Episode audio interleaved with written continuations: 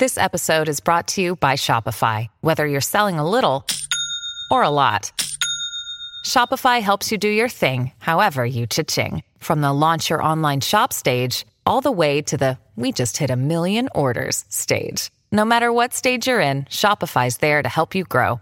Sign up for a $1 per month trial period at shopify.com slash special offer, all lowercase. That's shopify.com slash special offer. With threats to our nation waiting around every corner, adaptability is more important than ever. When conditions change without notice, quick strategic thinking is crucial. And with obstacles consistently impending, determination is essential in overcoming them. It's this willingness, decisiveness, and resilience that sets Marines apart. With our fighting spirit, we don't just fight battles, we win them. Marines are the constant our nation counts on to fight the unknown. And through adaptable problem solving, we do just that. Learn more at marines.com. This is a football podcast, I promise, guys. When Arsenal knocks on the door of players, it's a different knock than other clubs. Clubs, clubs, clubs. Les différents podcasts de frappe. Arsenal have been through their mile and a half of pipe like Andy Dufresne in the Shawshank Redemption where you have to see the light at the end of the tunnel. El podcast de golpe diferente. But Arsenal are going through their pipe, like I say. We'll be back. The Different Knock Podcast. Maybe we'll have a good surprise for you. Essay. Welcome back to the I Didn't Care About It Anyway podcast with Alexander Moneypenny and my on it. Welcome back to the I Didn't Care About It Anyway. Po- just, let's just try this That's again. the intro now. That's it. Because I keep, just- let's I keep just- forgetting the light-hearted bit. We've got to tell them the brand. Welcome back to the I Didn't Care About It Anyway podcast. A light-hearted look at Arsenal with Alexander Moneypenny and my very good friend. There we go.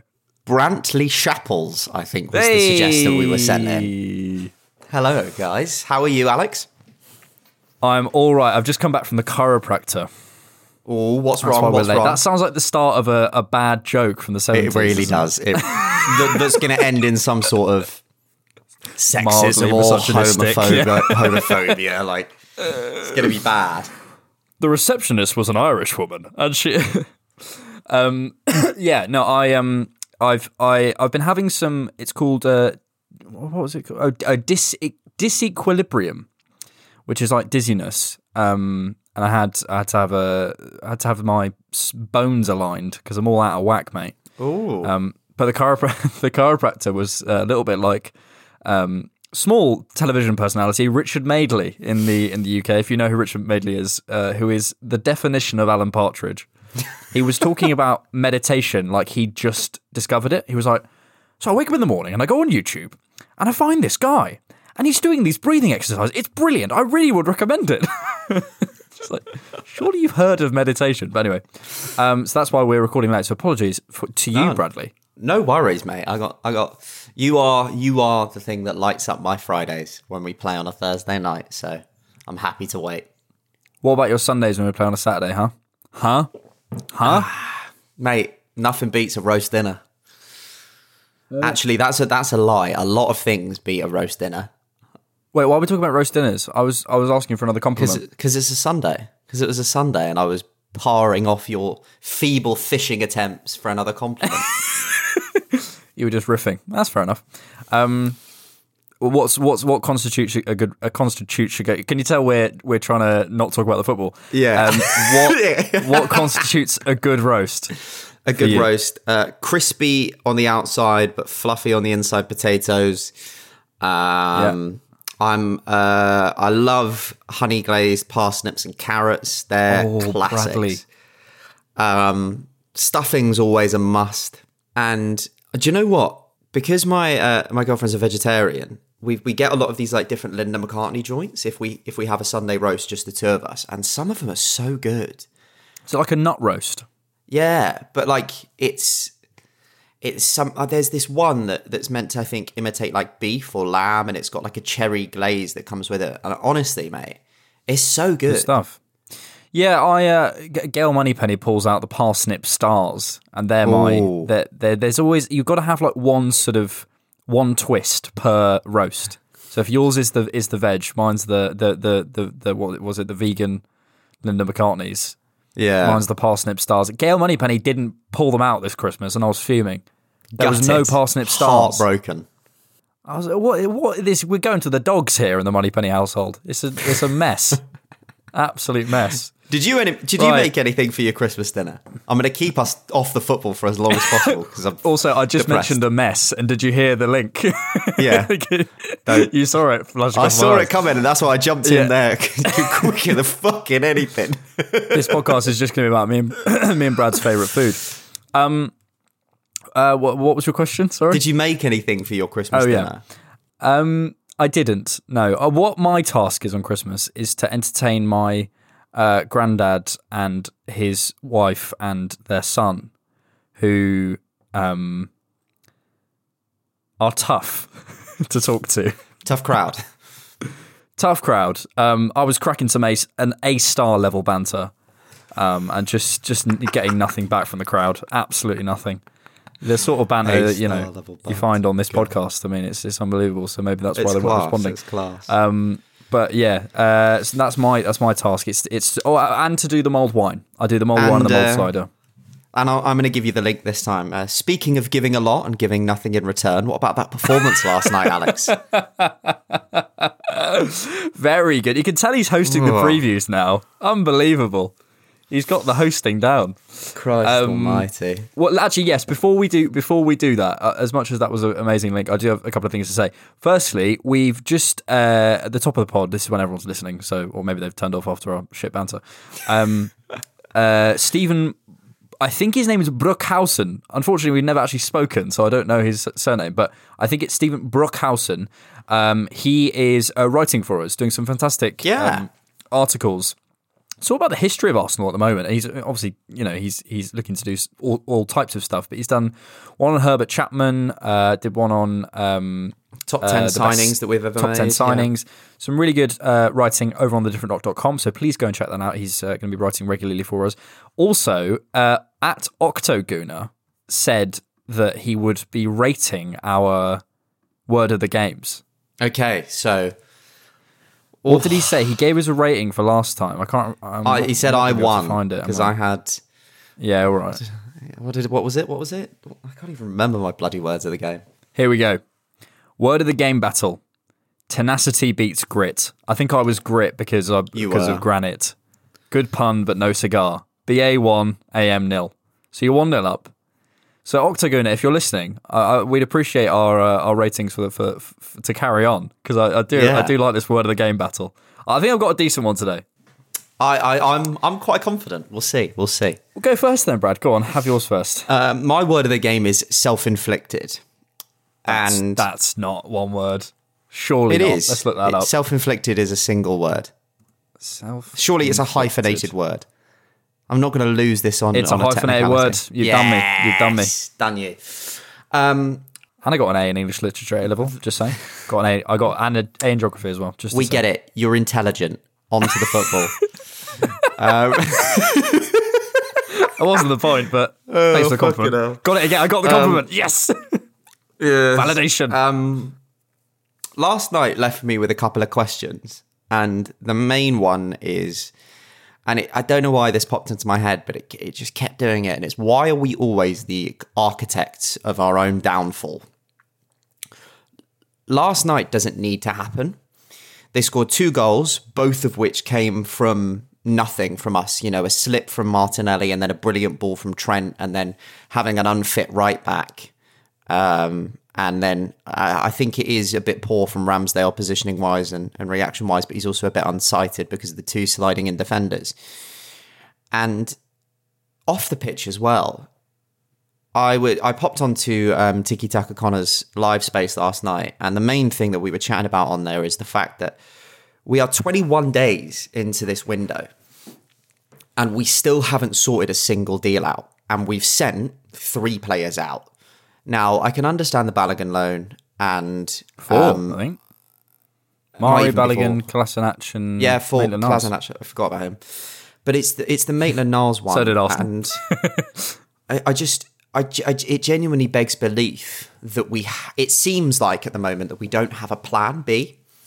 And if we are just looking to bring in a central midfielder for six months on loan and then buy one in the summer, for me, I don't think it's massively important who that guy is. I, as in, like, I don't think it is imperative to get your top target. I think if you're talking about striker and you're talking about bringing in your permanent transfer this window, I could understand holding out for as long as you can until you until you switch focus. But this whole result is self-inflicted. We didn't have a central midfielder in there, so we played Emil Smith Rowe and Odegaard as what seemed like two eights. Uh, and I'm really not a fan of Odegaard in the midfield, even though I thought he had a, a, a, decent game last night. I just think that we are at the moment a double pivot team. Uh, we had to play an unfit Emil Smith Rowe because you can see in some of the sloppy passing and, and, and his kind of running and, and, body language, he's not up to match standard. The same with Tomiyasu. Didn't have a training just, session. Yeah, if we had just gotten somebody in, a body in that area in, this result could be a lot different. And it's for me unacceptable that we haven't. And I was I was thinking about this and I went on our wee little kind of Transfermarkt who scored just to see like all of the dealings that we've done over under this kind of regime. And the one thing that always sticks out to me at the moment is why does every set of negotiations that Arsenal seem to do take forever? You know, Ben White, we knew about our interest in Ben White for weeks, and then it still took a while after the end of the Euros. The same happened with Ramsdale.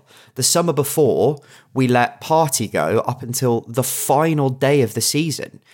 Um, Arsenal fans were tracking where Gabriel was via clouds because the deal was taking so long and we wanted an update.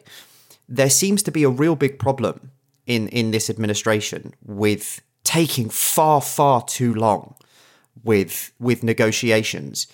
And whilst I think for people like Ben White, who was obviously our top choice centre back, you can understand it.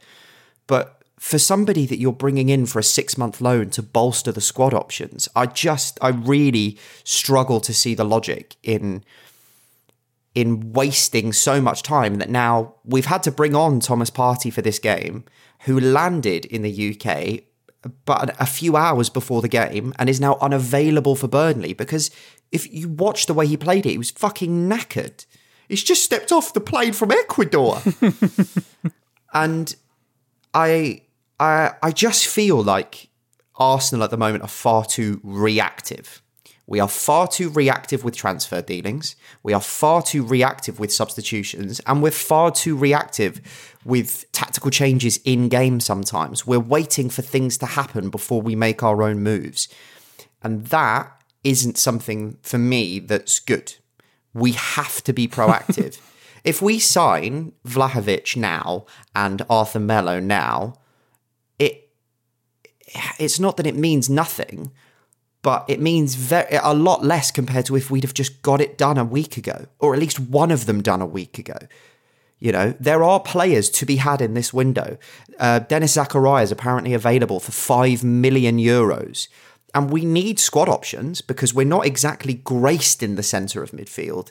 There's there's a lot of deals to be done, and whilst they may not be our top targets for who we want that double pivot or that lone pivot to be moving forward, the fact that we have got nothing through the door does just baffle me, which is why this whole result for me is just self-inflicted. Uh I don't agree with some of what you say. I, I think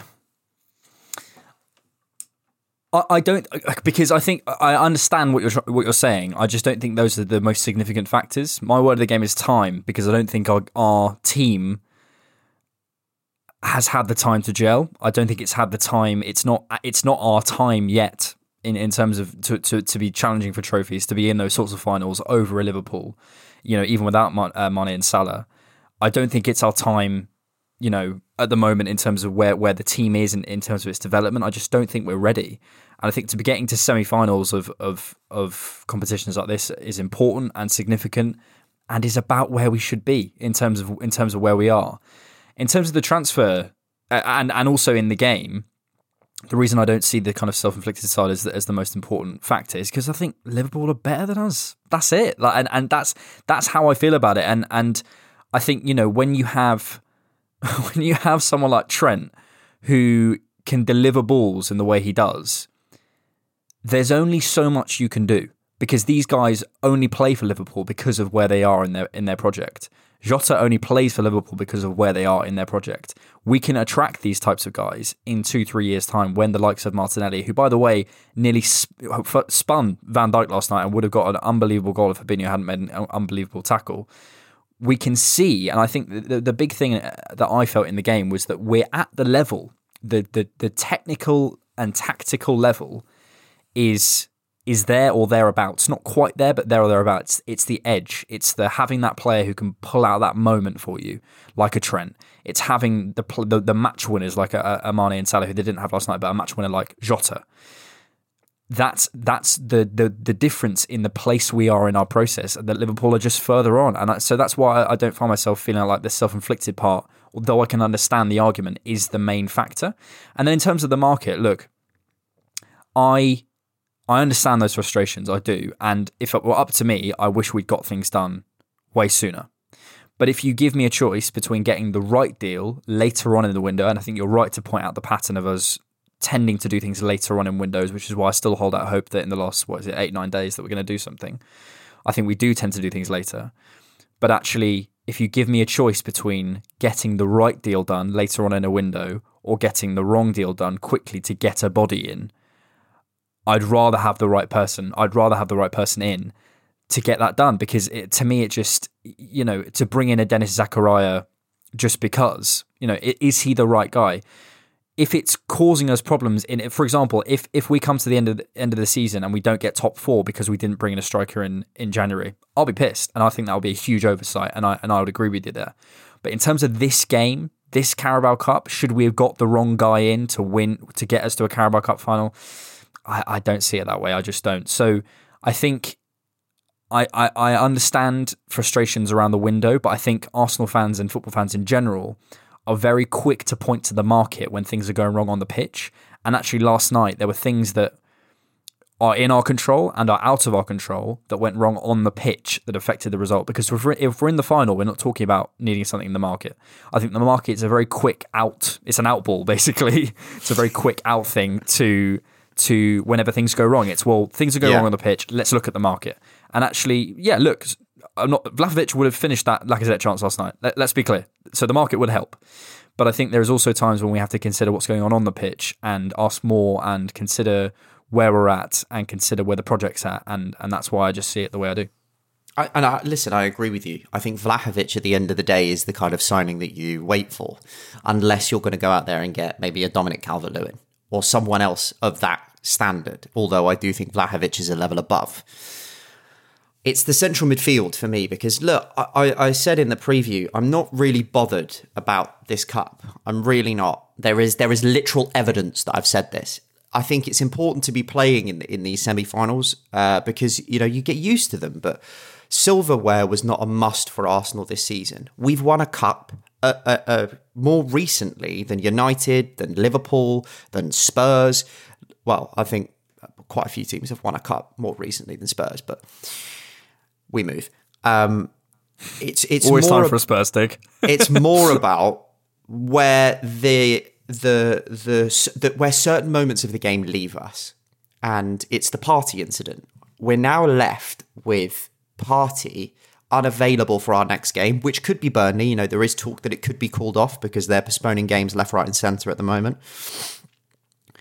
and not bringing in a central midfielder before this game is a massive oversight because it's now left us in the lurch for our next game because Partey's come on and gotten sent off, and we're now without Partey and Xhaka, and it's looking like if we do some bring somebody in, it'll be that person and Lokonga, and if we don't get them in by I believe it's today, actually at midday because of the way that the weekend fixtures work, We've got 29 minutes, Brad. Come on, give them time. You know, we, we if if the game goes ahead against Burnley, it will be Lokonga, Odegaard in the midfield again, and, and Burnley is a very physical game, and neither of those players strike me as physical battlers who can dominate the, that centre of midfield at the moment. You know, Lokonga could grow into that.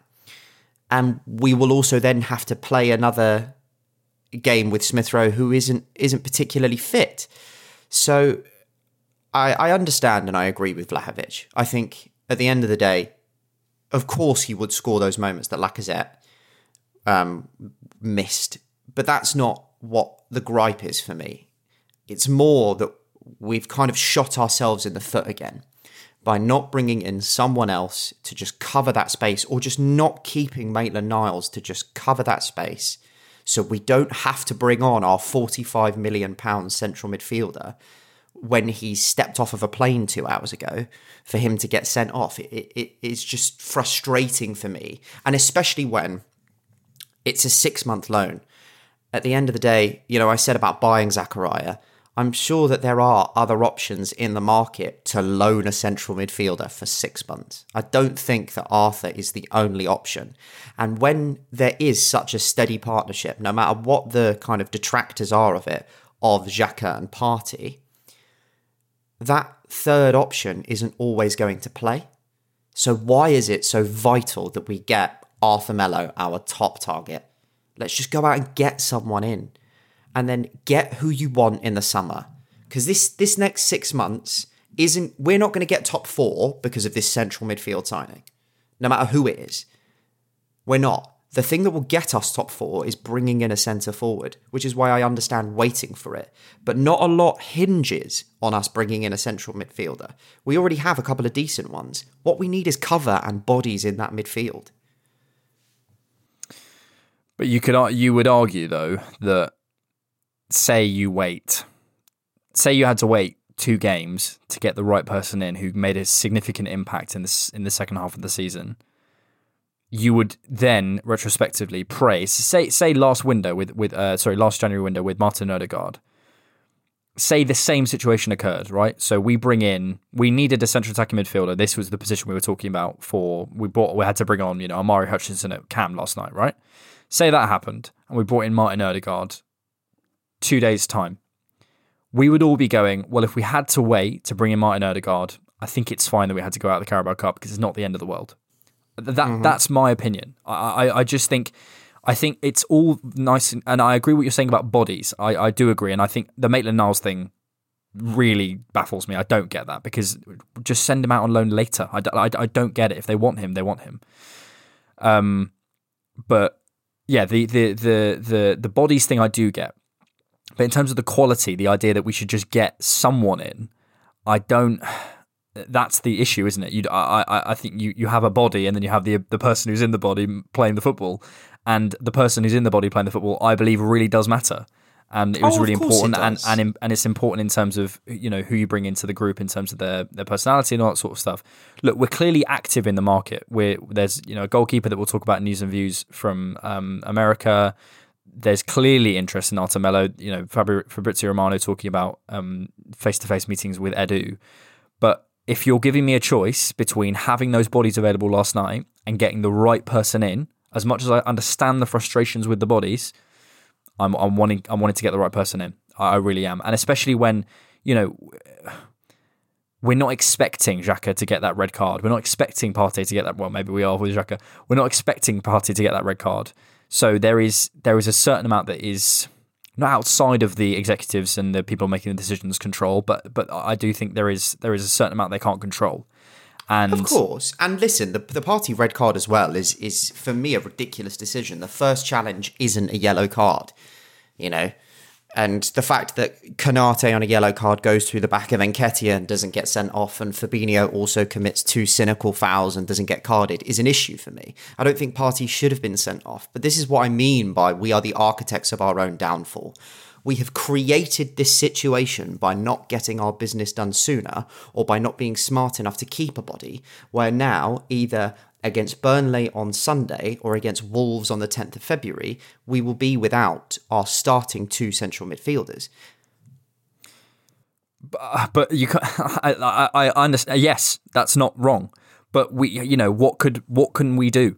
What Not literally have but- but a body can't- in there so we don't have to play Thomas Partey literally hours after he's gotten back from AFCON. That is poor that is poor business management from Arsenal. But if you're trying to get the person, the right person in, this is this is the issue. It's about getting the right person in. If they want this person, then don't they- send Maitland Niles out on loan because Yeah, the two are the the, two are interlinked. If you don't send Maitland Niles out on loan, there is no need to get this business done as quick as you need to get it done. But they made the decision to move Maitland Niles in out on loan, so they have to get somebody in to replace that body.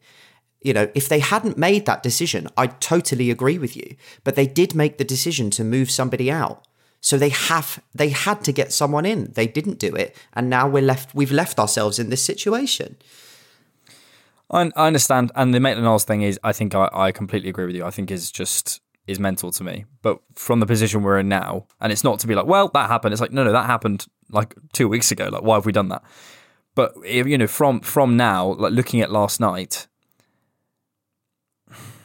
I, it doesn't feel like the biggest and most significant factor to me. That's that's all I can say. It feels like us not being as good as Liverpool is is the point. Um, I don't think Liverpool were as good as Liverpool last night, though. So let's we can chat but they're about that still now. but they're still better than us. Um, I thought the lineup was quite revealing in many ways. Um, no Leno,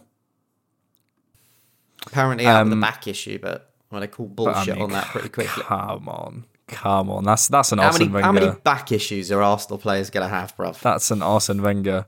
Um, a very attacking lineup. Um, yeah, no, uh, you know, I, I appreciate you know no sort of um, uh, that that bench being very young is not really something in control, but but it's it's nice to see. For example, it, it, the, the reason I'm mentioning sort of revealing is there's a there's a Biereth rather than a Hutchinson, um, and a Partey obviously coming back, um, wanting to be involved significantly, um, and it, you know and and and it shows the kind of desperation that may, you know maybe the thing we were talking about earlier in the decision making that we had to bring someone back in straight away who just landed and has played, you know, three games in something like six, seven days for for Ghana, um, and is you know is not look. He clearly wasn't in a place to play, and similar with Tomiyasu. You know, I thought I thought bringing all those players back in shows that we wanted to win this. Um, Smith Rowe didn't have a training session. I just I just think it, you know what stops us, for example, playing a, a youngster in the way that Liverpool did. It's because we want to win the game, and of course we want to. You know, everyone wants to win the game. It's football, but like I mean, you know, go for it and, and really stake a claim in this. This is clearly something that mattered to Arteta. Otherwise, he wouldn't have risked Smith Rowe. He probably wouldn't have risked Tomiyasu. Uh, He wouldn't. He wouldn't have put Ramsdale in. Uh, was Wouldn't did risked play? Partey. it- you know, he, he put Ramsdale in, I think, I think in the first leg, but he clearly, yeah, wouldn't risk Partey. It's clearly an important match. Um, so yeah, I just, I just, I found it quite revealing as a, you know, when you look beyond the sort of the names, you start to see narratives uh, forming, and and and the Sambi Lokonga thing. When we've seen him not working as a single pivot, and seeing Odegaard in the central midfield not quite working before, I'm always open to things working, but I think there is there is a safety. I think anyone is. Alex. Yeah, well, yeah, but no, but as in like you know, I'm I'm open Yeah. to trying, Trying things that haven't worked. to get it to work. Yeah, no, I know. Yeah, I'm you know I'm not saying for example you know if we played I don't know a Smith Rowe at false nine again, I'm not going to kick off because maybe there's a there's a reason behind it, and I think it could work you know long term. Hmm. But I think there's a there's a thing with Sambi in, in in the single pivot that I just felt throughout the game caused as an issue. He's not got the physicality. He's not got the agility, particularly. He's a very, very tidy technical player and he combines really well in small spaces. But I just, in that selection, I just felt, and, and you know, however it was going to shake out, whether it was going to be a sort of single pivot and Odegaard tends to float, you know, and sort of drift from the double pivot into the into the forward lines. Sambi was going to be left with a lot of space to cover, and I always feel that that is that is not ideal. And maybe maybe it's a numbers thing, but just purely looking at at that, I don't think sticking Sam. There, there's got to be an alternative solution, surely, to having Sambi as a single pivot. I just don't think it works. Yeah, but I think this is this is this again all harps back to what we've already discussed is is bodies and having a players available. You know, But you, I- could, but, but other than off the top of my head, Off the top Who- of my head, there is- holding at centre, holding at centre back and White in the midfield. What's the, what, what's what's wrong with that? Um, Or even a double pivot of of Sambi and Patino. At least it's another body in there. Like I, I just don't. I don't but get again, it. I think I think Patino gives you neither neither of them are the profile that you that you that you would need next to a, a Sambi Lokonga. And also, I think listen, all this talk of Ben White in the midfield is all well and good. He's played how many games there, and you want to stick him up? We we can't rattle on that Liverpool are this absolute behemoth and monolith of a team, and we're going to stick a player who's played what maybe five games in his career in central midfield. But he has the technical and physical attributes. But that uh, uh, so does uh, Trent has experience. The, Trent has the technical and physical attributes. But if you stuck him in midfield last night, he'd probably be run ragged because when a player is so used to seeing the whole game in front of him, sticking him somewhere. The central midfield for me is probably the most difficult position to play because you have to know exactly what's going on in front of you and behind you. It's it's ridiculous. And sticking somebody in there against Liverpool, who whilst they weren't at full strength last night and didn't play particularly brilliantly, still have those moments of incision. I, I think that is way more of a risk than sticking Sambi in as the lone six. I think this all dwells from the fact that we didn't have another central midfielder body. Yeah, and uh, yeah, uh, you know, having a think about the solutions, I'm I'm I'm coming up short. I I th- I'd like to see White. I just I just it, it, what looking at that mid- midfield and seeing Martin Odegaard and Sambi Lokonga and knowing you know and look the first I think it's like the first couple of minutes Martin Odegaard makes three great challenges and you think okay maybe this is going to work but as the game shakes out you just see that that single pivot is is it's just not it and it's not it's not where we're at and I think maybe there was a bit of overambition from Mikel there. Maybe it was a bit of, you know, and and you know, all of it. Yes, I think links he's back caught between the, a rock and a hard place. I don't blame Mikel.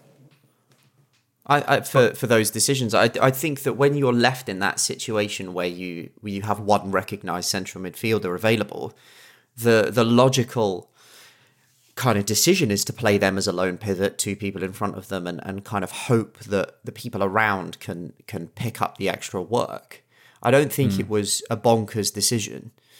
But what I think was bonkers is we were left to have to make that decision, and you know we can. We, I think obviously Partey uh, Partey coming on was the best we could have hoped for, but that obviously didn't turn out well. Seeing as he's you're probably bloody jet lagged, it. This again, I think this just all ties into the fact that so many of these situations are so self-inflicted. Yeah, and Because they were they're all we're- We're, letting we're letting our squad players go out on loan, and then it's I I didn't I don't think Mari should have gone out on loan because what other options do we have at centre back? We got Chambers who has played one game in the last however many at right back for sixty minutes, performed well, and we've got Holding. You know, and other than that, if we have a COVID outbreak and, you know, the FA are talking about changing these rules um, for the postponement of games, we could be left high and dry. And it's it's decisions like this that just make me doubt the way that we're being run, genuinely. Arsenal are either run impeccably, like the summer, where we went six for six, signings wise, or like we don't know our own arse from our elbow. It, it seems that there is no just normal middle ground. Yeah, I, it, I, there could be something coming down the road. The Mari thing hadn't. I hadn't clocked that until now. I just I thought we had four centre backs and we should be fine. But yeah, COVID outbreak and we're we're we're stuck. So we'll see. Um, hey, the atmosphere was good. Yeah, proud of the I fans. like, they, they did. I like the I like the light show. It's pretty. Right. Okay. Um, what's this thing, Brad? Maybe you can explain it to me. With the cut socks, With the what? the the hole cut in the back of people's socks. I ain't got no clue. You know when when people are taking corners, Saka's got a hole in both of the back of his socks. Odegaard's got it. I don't get it. Can someone explain it to me? I mean, I'm, I'm, you know, I play five a side once a week. So I'm not a particularly experienced football football player, but I, I don't get it. Is it for calf space? They're not particularly massive players. I, anyway, I don't, I don't get it. Um, yeah, look, we were sat nice and high, started really well. Um, we were pressing well. Lacazette hit the bar. It was actually a really good save from the free kick. Um, I noticed actually in our in our initial setup, every second ball was dropping for us really nicely, which was great. something Man City do that they're so well positioned that basically they've got they've got someone in every position, so the ball is likely to drop for them. Um, and we were doing that really really well, um, holding his shape really nicely. I thought Trent versus Martinelli might have been one to watch uh, early doors, and those uh, because those balls out from Ramsdale were just gorgeous. I mean, you know, and and Martinelli appeared to have a bit of a spin on on Trent, and obviously that uh, kind of shaked out slightly different.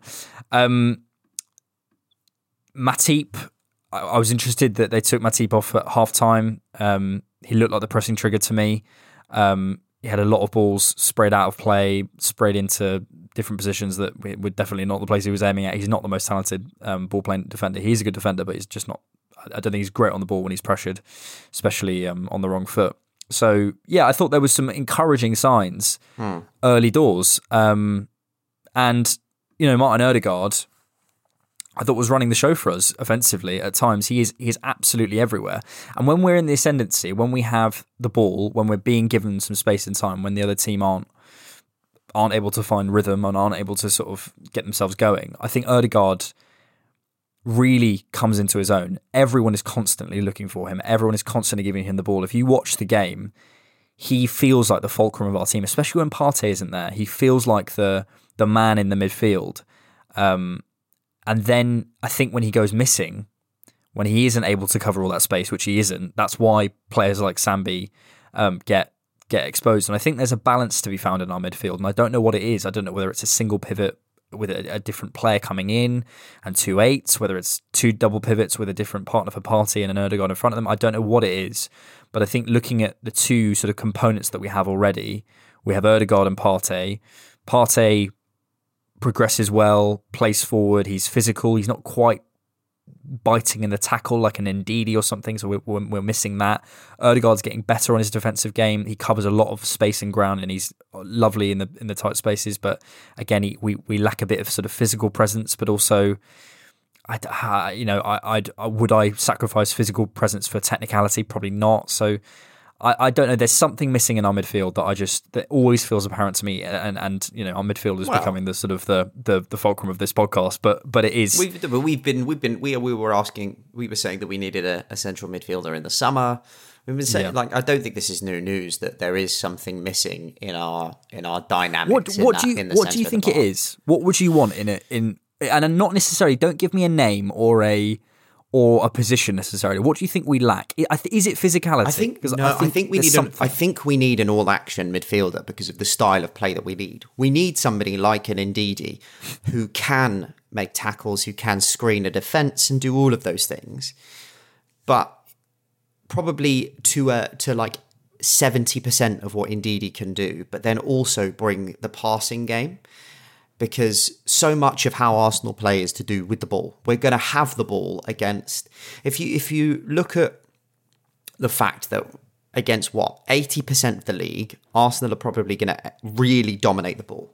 So we if we are buying somebody who is going to come in and be our first choice, they have to be good with the ball at their feet, preferably both feet as well because you know, if we are moving on from Xhaka, that's great, but having a left footer in that central midfield is always great. So you can spray kind of balls down those channels. So somebody who's good with both feet, I, am not really bothered if they can carry the ball or not, because I think we've got a lot of ball carriers. We've got, we've got ball carriers, yeah. But somebody who technically, almost like Santi Cazorla, can pass with both feet, but has some defensive abilities about them. So all we want, Brad, is someone is everything. Is everything. It's, we want everything. we want to. We want to. We want. Uh, I wouldn't say a box to box midfielder, but somebody op- that operates from just in front of, of that back four up until the just before that front four. That and can get that and can get a goal space, as well and can score Even from long distance and arrive late. I don't think we need that. We just need somebody in those zones who can actually pass the ball, but also put a challenge in, and not a challenge that looks like something from a Bruce Lee movie. Yeah, uh, it's it's a tall order. I don't know who that, and I also don't know whether that becomes it becomes a a different pivot than Partey. Maybe we get we we move on from Partey at some point and get a different. I don't know. I honestly don't. He's know not getting any younger, looks, but that is true. None of us are, Brad. Uh, the goal. Yeah, look, mm. Tomiyasu's not fit. That's no. Tomiyasu's not fit. Smith Rowe's not fit. And it's such a it's it was it was one of those groaning ones to concede because you're like oh for God's It's, sake lit- like it's, a- literally trickled past Ramsdale as well. It's not particularly difficult. him. It's And look, Tomiyasu is is still a world class defender. He's amazing one on one, but he just got spun, and that happens. Virgil got spun by Hmm. twenty year old Martinelli. It happens. Like you know, you can't. You're not going to tackle every single person who gets there. no. I wonder whether we get that. What should we call that midfielder? That Rolls Royce. that Rolls Royce, whether whether Mister Royce would have got back in those spaces and, and put in a last ditch tackle in the same way Fabinho does.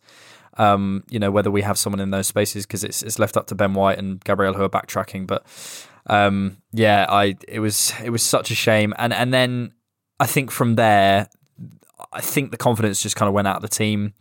Um, Martinelli was the only real sort of highlight for me um, in that, but we just we went through a period where Liverpool basically just had the ball. There wasn't a lot we could do. They sort of took the sting out of the game. There was no real penetration. We lost the second balls. We were starting to lose more duels. Trent was getting a bit more inf- influential. Can we just take a moment to say, I've never seen a footballer like Trent in my life. I've never seen a player with that set of skills who is that. And I was thinking about this on the way to the uh, to the chiropractor, Brad. Um, that's another start of a seventies shit joke. Um, there is no one I think I've ever seen who not only delivers balls with that quality, but delivers balls with that quality at that consistency. Beckham could Yeah. do it. Beckham could deliver balls like that, but it wasn't consistent. Every so often he'd, he'd kick him out of play or it wouldn't, it wouldn't get past the first man or whatever.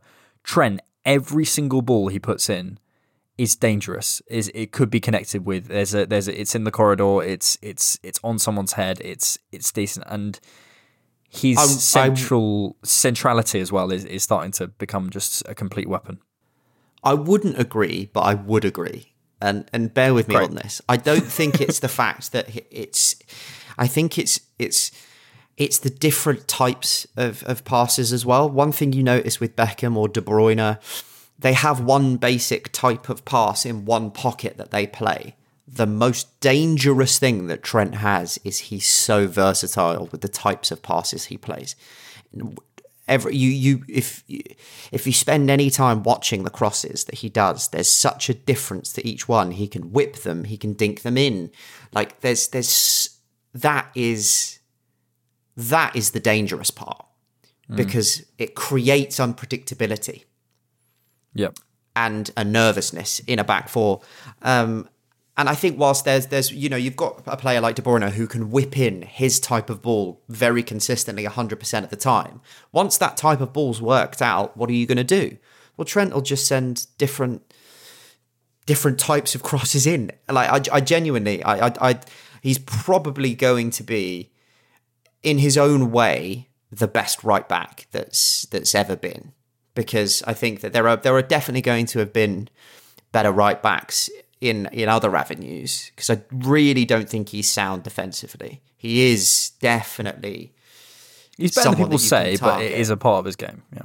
but the the attacking output and what you get as a plus massively dwarfs the the minimal down down kind of the downness I don't know can't think of the word but the the detractions of his game especially when you've got somebody like Van Dijk next to him or Konate because Van Dijk plays on the left you know you I genuinely he's he's sensational mate he's unbelievable Yep. He's a top player and he speaks really well as well. Uh, it's a great ball over the top at the start of the second half from Lokonga. Um, Lacazette Oh. We we needed top striker, but we knew that. Kaide Gordon should Lacazette score. as well. Wait, Lacazette as well is picking up the ball at right wing back at points. This is why I, I was on again. Little, It little could be instruction. It could be instruction. Little little shout out to my shameless self. I was on Tiki Taka Connors Spaces last night. If any of you are new and from there, welcome. Hello.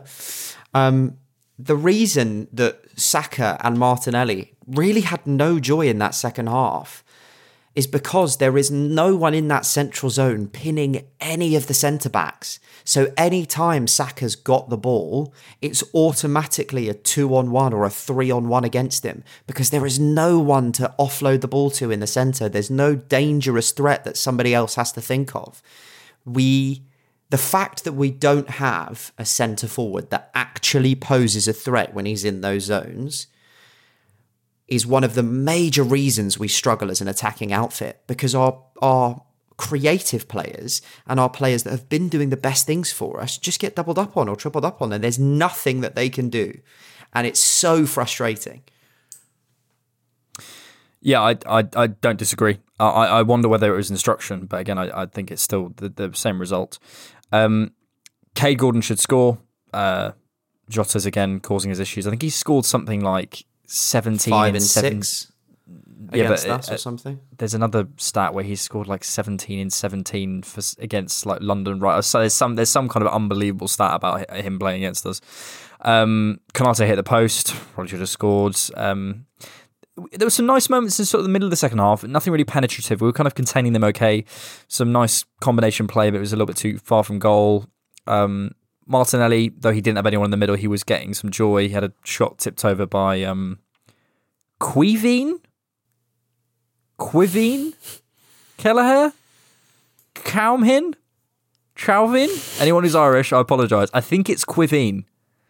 Um, and then the Jo- Jota second, it was clearly onside. And I and, and to be honest, it got to a point. I, I, I don't mind it. We we were pushing forward. We were trying to get a winner, and there was some space, and they exploited it because they that's what they do. And and it, it, Yeah. you know, I think could Ramsdale be a little bit quicker off his line, maybe. But but again, it's like I think what happens in these situations is Arsenal Arsenal fans we view we see the game, we go to our channels that we enjoy, whether it's you know the different knock or the different knock or um like another one like the different knock, and you you look at the people that you enjoy basically, and they go oh Arsenal, and they really hyper focus on Arsenal, and then it becomes that either when we go forward, if we score a good goal, that was amazing from Lacazette.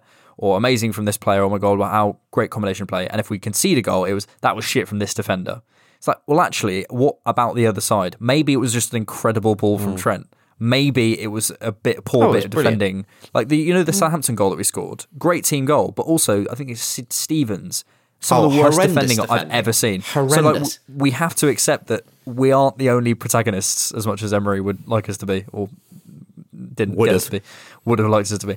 Uh, we, th- there are the other people in this game, and it was just a Yeah. great ball, great take, great finish, and that's that's that's the that's the thing, and that's why I come back to what I said is that's where we are. That's it's where we are. Um, two more things I wanted to discuss really quickly. Is your boy having a dip? And if you don't know who Brad's boy is, it's Aaron Ramsdale. No i think that Go on, it pains you. It pains you. it, it- listen, it's two it's two poor performances against Liverpool in the last two, twi- two kind of two legs, and I think it is it's a it's a mixture of things. It's the overall of the occasion, and the one thing that I hark back to, and I, um, Andy said this in in the pre-match preview.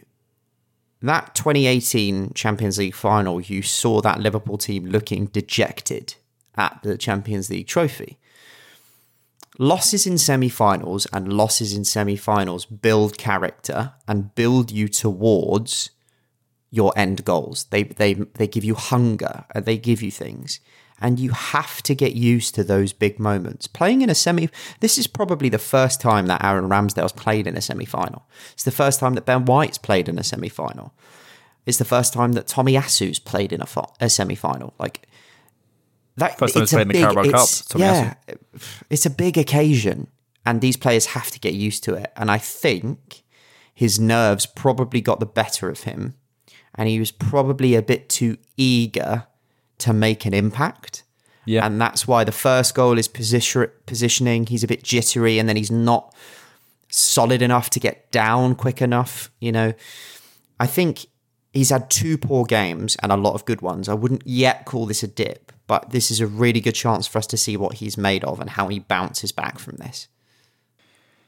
Yeah, yeah, I it could. Yeah, I, maybe it's an experience thing. I don't know. I, I don't doubt Ramsdale's mentality or ability to learn from his mistakes. So it doesn't bother me particularly. It's it's not a kind of Mustafi esque like oh he will just never learn, get rid of him type of thing. He will learn, but um, but yeah, I, it's it's worth it's worth an ask. I mean, his distribution wasn't great at times last night. Um, although some of the balls out to Martelli were lovely, there was also some some dodgy. He's kicking it long a little bit more than expected. But again, it's it's against Liverpool, and if you look, you know, Liverpool are unbeaten in their last 39 away games across all competitions when leading at half time.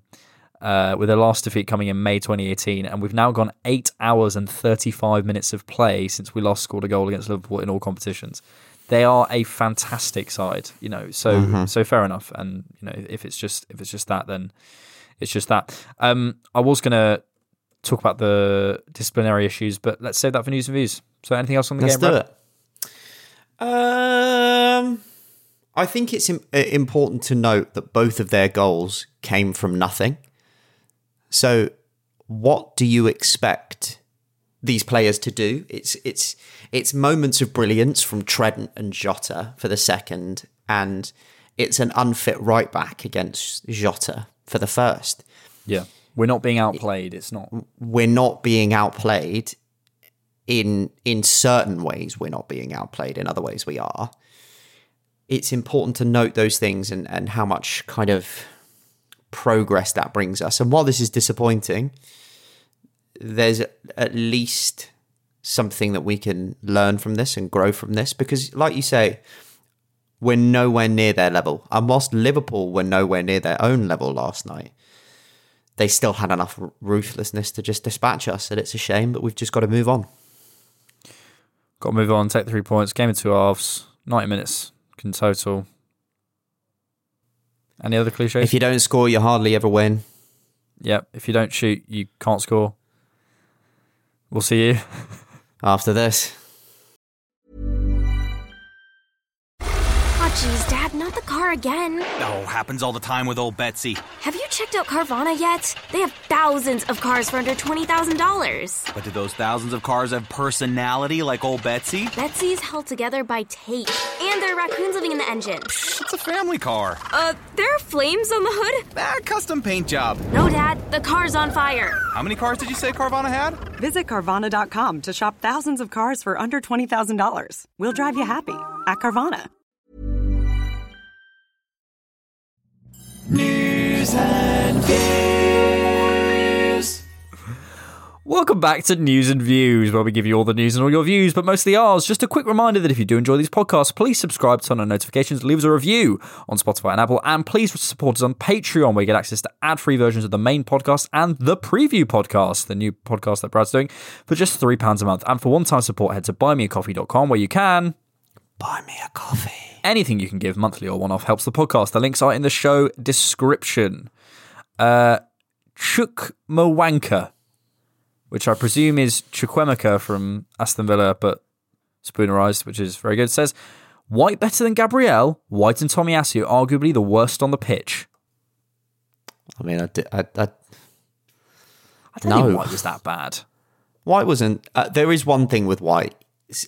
I'm very confident with the ball at his feet, but there is something about his defending that sometimes I'm a bit, oh, I'm a bit shaky.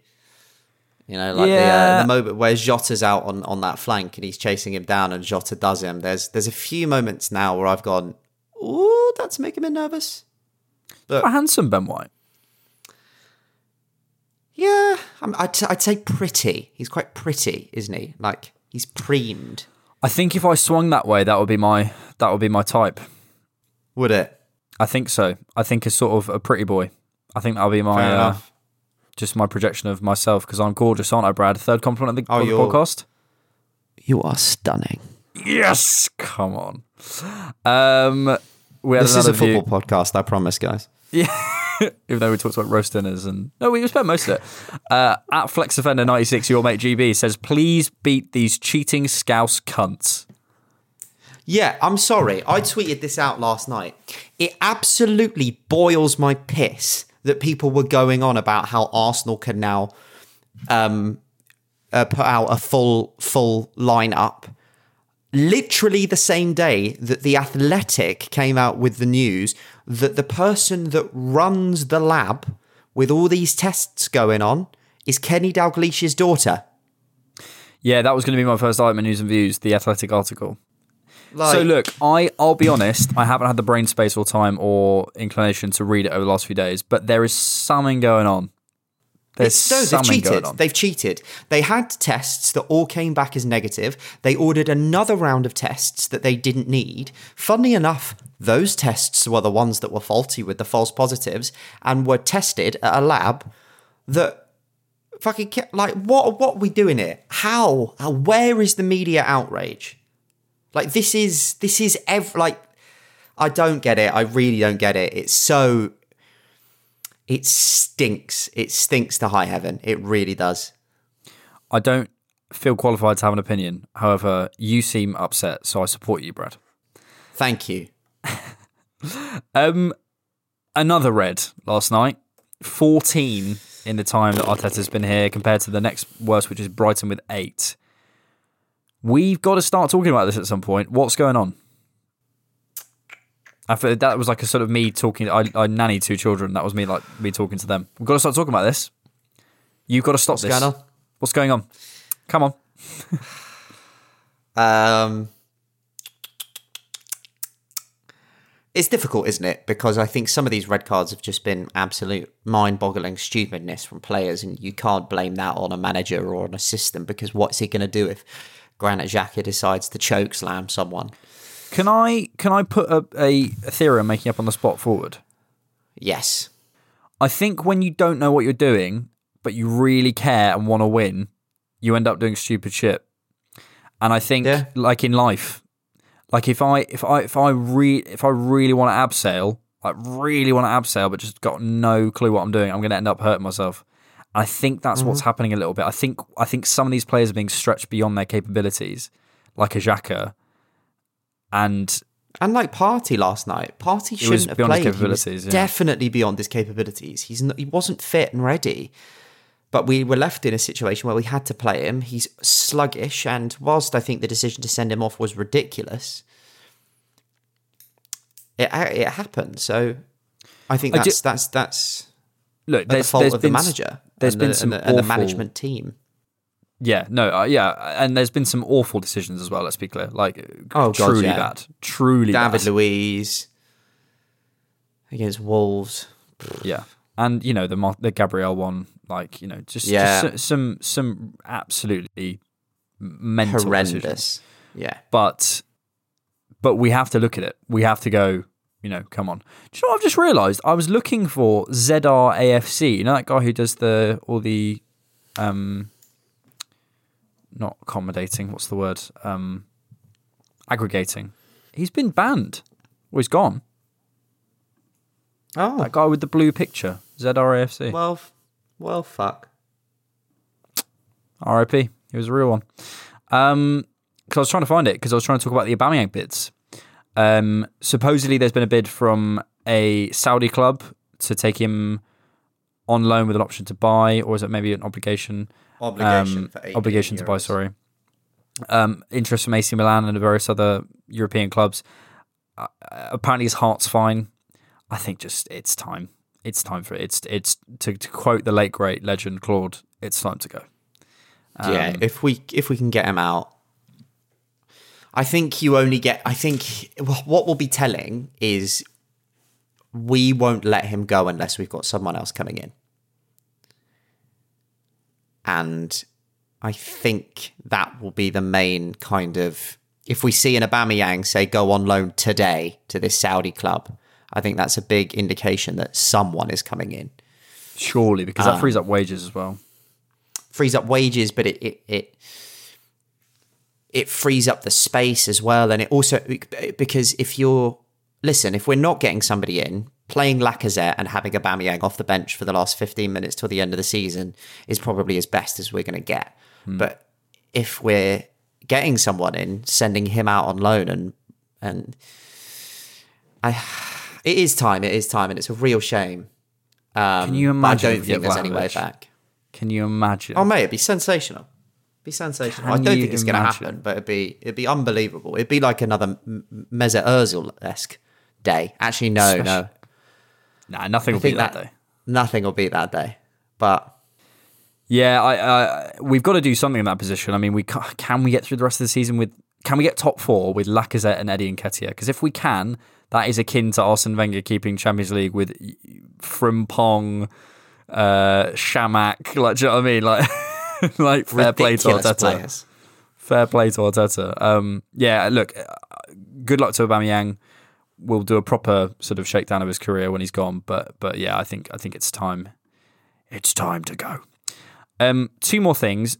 Loan rules have changed. FIFA announces radical new loan plans that will limit six uh, clubs to six loan exits per season. Clubs will be limited to six players loaned out starting from the 2024-25 season. I think it goes eight next season, seven, and then six in the 24-25 season. Uh, club trained players or players aged 21 or younger are exempt from the rules, which I really like. But to me, that is a great rule change. For, for, and I'm all, all immediately thinking of clubs like Chelsea, who just stockpile players, loan them out, make a bit of money. Um, yeah, what do you think about those loan rules? I, I really like that. I don't think it'll make much of a difference to Arsenal, uh, but yeah, I mean, I, it's just like I, I, I genuinely don't have an opinion on it. Fair enough. Fair. Yeah. no, fair enough. Fair, fair enough to admit you don't have an opinion. Like I just, I like, I like it for clubs like Chelsea to not to not be stockpiling players Yeah, because it, is, I think it, it, ma- will it makes it unfair. players' on- careers. It will make players' careers. Yeah, and, and it's As in, like, it will make their careers that. better. Certain players. Yeah, yeah, yeah, yeah. Yeah, for sure. Final thing, we have supposedly put in a five million pound bid for Matt Turner of the Mm. what's he? Is he the New England Patriots? New England Revolution. No, that That's is what a is. New England Revolution. Yes. potentially paving the way for Bernd Leno to leave. From everything I've seen, I mean, it's what's really difficult. To, I, I've watched him. Uh, you know, fifteen minutes on YouTube is not scouting. Looks reflexes look really good. Shot stopping looks really good. It's difficult to tell in terms of the level because obviously he's playing in a completely different league. Uh, How good the level is, I don't know. What I would say is his mentality looks fucking great. He looks like someone that people look to. He looks like someone who is a leader. He looks like someone who bounces back from mistakes very quickly, and that, that you can tell Mhm. from a video. There's the thing about Ramsdale when Arteta um, watched what he what he did after um, conceding goals to as part of his scouting. And I think that's something he's clearly looked at with this guy as well. He clearly he looks like he's a real a communicator and a talker. And look, who knows? He could be another Runarsson. But ultimately, if we get in a keeper who's willing to play backup, who's willing to come in and know he's pushing Ramsdale for his place, that is a a very valuable thing in football to have a number two who's willing to do that and willing to And come in and play of the right age. yeah, and play exactly, and and still can improve as a goalkeeper. You know, twenty seven's no, you're not particularly old there as a goalkeeper. Um, and play FA Cups and play Carabao Cups, especially when we're out of them. If he's if he's willing to come, um, and push Ramsdale because Leno, I, I I don't see the kind of fiery personality that's ever going to shake Ramsdale at all. No. And Ramsdale, I'm not saying could get complacent because I don't think he's that sort of person, but I do think there's a comfortability maybe that he could he could um, start to develop as number one. And you don't you, you, you in any walk of life you you don't want to get well in in a no that's not true in a competitive environment you don't want to get comfortable because it just pushes you away from your best and that's not well, Yeah. we need that so it's good squad building to me. Yeah, yeah. Do you know? It makes a lot of sense. Um, one th- good, you know, one good thing that uh, will come out of this is again, it's it's another reset button on the on the wage bill. Leno's on about hundred grand a week. If we bring this guy in on maybe 30, 30, 40, you know, you're talking about 60k a week being saved. It's it's another club reset. And yeah, I mean, I don't think the deal would be too expensive either. Do you think we'll then go out and sign maybe a Belgian midfielder called Dira- Dirav- Diravna and sign a Brazilian striker called Moses and just try and copy Pep even more? got another. We got a, a backup US goalkeeper like there, Zach Steffen. Hey, if it works, it works. Do you know what I mean? Uh, Brad, we just got time. For a little bit of Arsenal trivia. Arsenal beat Liverpool 2 0 away on the 2nd of September 2012. But who were the goal scorers? That was your question last week. Brad, do you have any idea? Andre Arshavin and Eduardo. You've gone way I back in know. time there. I any other guesses? know. I'll give you two more. Um, 2012. We just signed them. We just signed them Who the fuck? Oh, no, it wasn't. in that in that summer. Uh, Van Persie had left the summer before. No, Van Persie. Van Persie had left, and we'd signed them. I genuinely, it's, it's lost my brain. It's not Alexis. Surely we didn't sign Alexis that early. That's like No, no, no, that was 2014. like 2015. 2015. It was Santi Cazorla and Lucas Podolski. Ah. oh, Podolski. Fucking hell. Podolski's a throwback. What a throwback! Is that? Am I? Am I making that up? Is that the summer we sold Van Persie and signed them, or did we do? Or did we sell? We sold Van Persie before the 12-13 season. We sold him in 2012. So I think Yes. I'm right in saying that. That we You- signed. you That we. Hang on, Mate, 11 that, 12. That sale.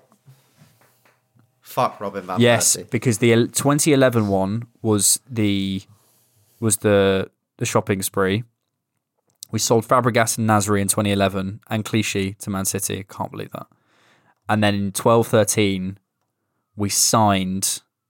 Hang on, transfer. Yeah, 12 13, we signed Santi, Lucas, Olivier, Nacho, and sold Van Persie. Yeah, and Alex Song.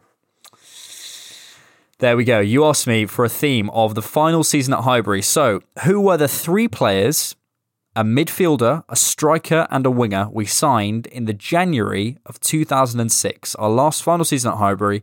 Who were, for next week, the three players, a midfielder, a striker, and a winger we signed in the January of 2006? There we go. Bradley,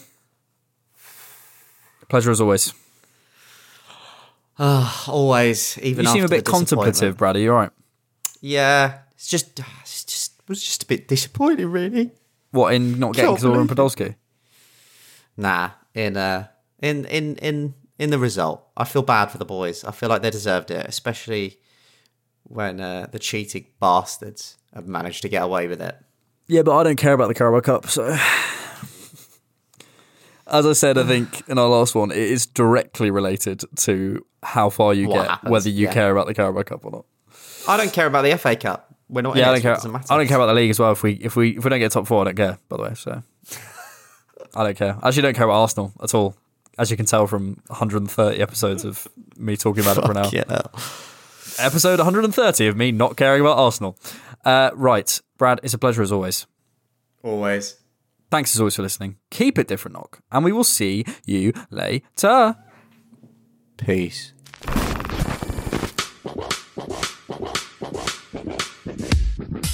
Thank you so much for listening to the Different Knock podcast. Please hit subscribe or follow on whatever platform you're using.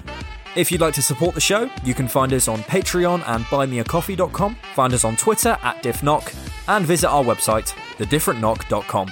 Thanks.